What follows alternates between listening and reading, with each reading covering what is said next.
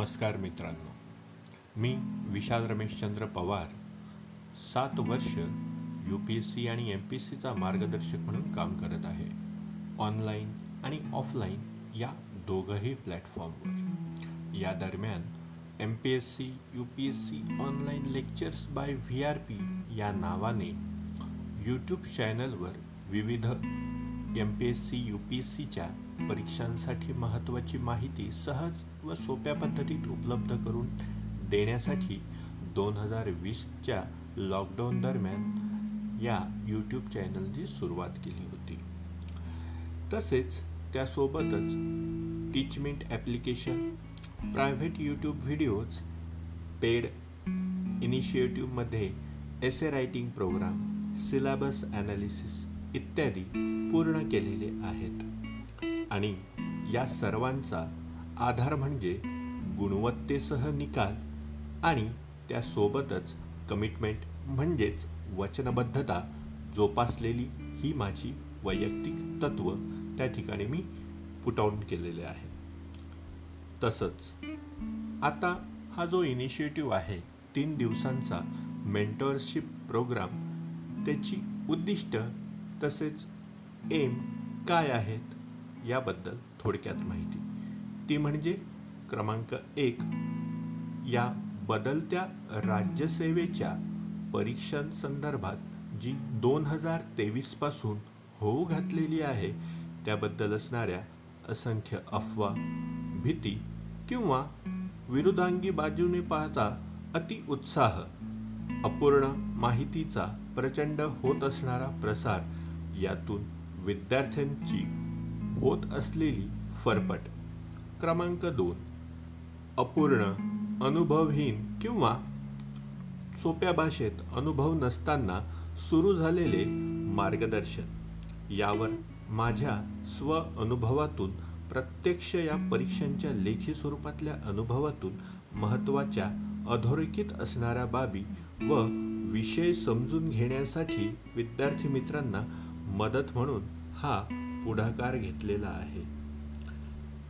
तसेच या परीक्षेदरम्यान पूर्वीची पूर्वपरीक्षा आणि मुख्य परीक्षा या दोघंही ऑब्जेक्टिव्ह म्हणजेच वैकल्पिक विषयाच्या होत्या. मात्र आता या दोघांचंही वेगळं पण समोर आलेलं आहे जे दोन हजार तेवीसपासून होऊ घातलेलं आहे. ऑ ऑब्जेक्टिव्ह टाईप प्रिलिमिनरी आणि डिस्क्रिप्टिव्ह टाईप म्हणजे लेखी स्वरूपातली मुख्य असा संयुक्तिक प्रवास हा दोन हजार तेवीसपासून विद्यार्थ्यांचा राज्यसेवेसाठी सुरू होणार आहे. या एक्झाम्सच्या तयारी करत असताना एकत्रितरित्या प्रिलिमिनरी आणि मेन्सला ऑब्जेक्टिव्ह आणि डिस्क्रिप्टिव्हला एकत्रितरित्या सामोरं जाण्यासाठी अभ्यास पद्धतीत कसा बदल करावा लागेल हे जाणून घेणं अत्यंत महत्त्वाचं आहे. कारण जर खेळ खेळायचा आहे कोणताही तर सर्वप्रथम त्याचे नियम माहीत असणं गरजेचं आहे हे आपल्याला सर्वांनाच ठाऊक आहे. तसंच बदल तर झाला आहे. प्रथम या बदलाचा स्वीकार सकारात्मकतेने आपल्याला सर्वांना करणं भाग आहे किंवा ते क्रमप्राप्त आहे. तसंच डार्विनने विद्या विज्ञानामध्ये मांडलेल्या सिद्धांतानुसार सर्वायवल ऑफ द फिटेस्ट हा नियमही आपल्याला लागू होतो. जो म्हणजेच बदलाला जो सहजपणे किंवा यशस्वीरित्या सामोरं जातो तोच या पृथ्वीतलावर टिकतो आणि तोच नियम आपल्याला इत्तंभूतपणे लागू होतो असं मला या ठिकाणी नमूद करावंसं वाटतं. कारण आयोगाने बदल जो केलेला आहे तो आपल्याला स्वीकारला पाहिजे आणि त्या पद्धतीने आपणही आपल्या अभ्यास पद्धतीमध्ये बदल करणं अपेक्षित आहे किंवा काळाची गरज आहे. आणि दुसऱ्या एका तत्वावर सांगायचं म्हणजे आर्थिक तत्व ज्याला आपण मागणी व पुरवठ्याचं तत्व असं म्हणतो. मागणी आयोगाकडून आता बदलत्या स्वरूपात झालेली आहे किंवा मागणी बदललेली आहे त्या पद्धतीने आपल्यालाही आपल्या अभ्यास पर पद्धतीतून पुरवठा बदलवावा लागणार आहे. आणि हे संतुलितरित्या बॅलन्सिंग इन नेचर होणं अत्यंत गरजेचं आहे. हे आपल्याला सर्वांना लक्षात घ्यावं लागेल. राज्यसेवा दोन हजार तेवीस जी पुढल्या वर्षी होणार आहे जिला फक्त पुढचं वर्ष उलटण्यासाठी आपल्या हातात तीनच महिने आहेत. व वर्ष बदलणार आहे आणि दोन हजार तेवीसमध्ये आपण पदार्पण करणार आहोत. या राज्यसेवा दोन हजार तेवीसच्या बदलांमध्ये सर्वप्रथमचा बदल तुम्हाला तर माहीतच असेल. तो म्हणजे संयुक्त पूर्वपरीक्षा ही सर्व राजपत्रित गट अ व गट ब साठी एकत्रितपणे घेण्यात येणार आहे ज्यामध्ये जी एसचा म्हणजेच जनरल स्टडीज सामान्य अध्ययनाच्या पेपराच्या आधारे कट ऑफ डिक्लेअर होतील. आणि सी सॅट हा क्वालिफाईंग म्हणजे पात्रता पेपर असेल. दोनशेपैकी सहासष्ट म्हणजे टक्केवारीच्या भाषेमध्ये तेहतीस टक्के गुण मिळणे त्यासाठी आवश्यक असणार आहे. आणि दुसरा महत्त्वाचा टप्पा म्हणजे राज्यसेवेची मुख्य परीक्षा ही लेखी स्वरूपाची असेल. या दरम्यान या राज्यसेवेच्या लेखी परीक्षेबद्दल असंख्य अफवा पसरलेल्या आहेत जशा की लिखाणाचा सराव हा ग्रॅज्युएशन प्रमाणेच करावा लागणार. दोन सुरुवातीलाच लिखाण सुरू करावे लागणार. तयारी सुरू केल्याबरोबरच. क्रमांक तीन उत्तरांचे स्वरूप हे आपण जे महाविद्यालयीन वापरलेले आहे असे आपल्याला ठेवणं अपेक्षित आहे. त्याचप्रमाणे क्लासेसची भूमिका काय असेल? क्लासेसमध्ये सर्व माहिती इतर परीक्षांप्रमाणे यापूर्वी जशी दिली जात होती तशीच असणार आहे असं आपल्याला अपेक्षित असू शकतं. मात्र या सर्व अफवा आहेत मित्रांनो आणि या अफवा खोडून काढण्यासाठी आणि भीती दूर करण्यासाठीचाच आपला या मेंटॉरशिपमध्ये प्रयत्न असणार आहे ज्यामध्ये आपण उत्तम पद्धतीने सर्व केलेल्या कमिटमेंट पूर्ण करूया. सर्वप्रथम नेमका बदल कशासाठी झाला? लेखी स्वरूपाचं महत्त्व काय असतं?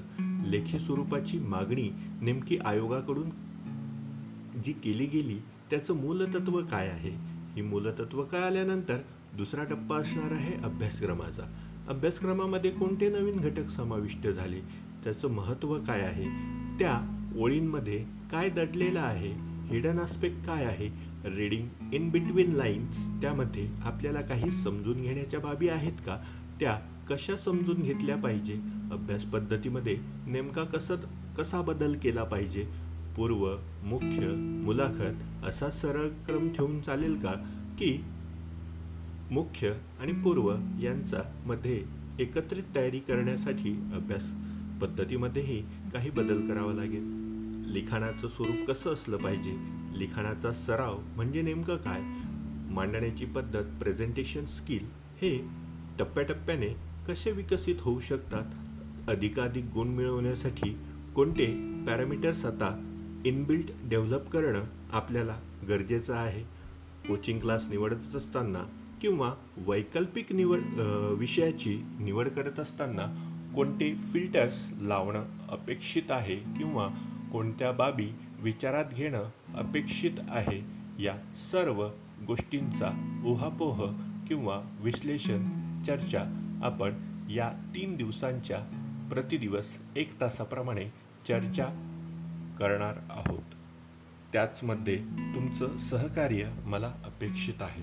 तुमचे जे मित्रपरिवार असतील निश्चितच जे तुमच्यासोबत तयारी करत असतील त्यांनाही या मेंटॉरशिप प्रोग्राममध्ये जुळण्यासाठी सांगू शकतात. जेणेकरून त्यांनाही भरकटण्यापासून वाचवण्याचं शल्य किंवा श्रेय तुम्हाला मिळू शकेल. येत आहे मित्रांनो लक्षात? खूप सारा टाईम किंवा वेळ न घेता आपण या प्रोग्रामला सुरुवात करत आहोत. या दरम्यान तुम्हाला काही शंका असल्यास त्या कुठं कशा मांडाव्या याची सर्व इत्तंभूत माहिती मी तुम्हाला या लेक्चरमध्ये प्रोग्राममध्ये देणारच आहे. त्याबद्दल शंका नाही. दुहेरी संवाद होईल याची मी काळजी घेईल ठीक आहे? काही तांत्रिक अडचणी निर्माण झाल्यास त्या तात्पुरत्या असतील तेवढं सहकार्य असावं ही नम्र विनंती.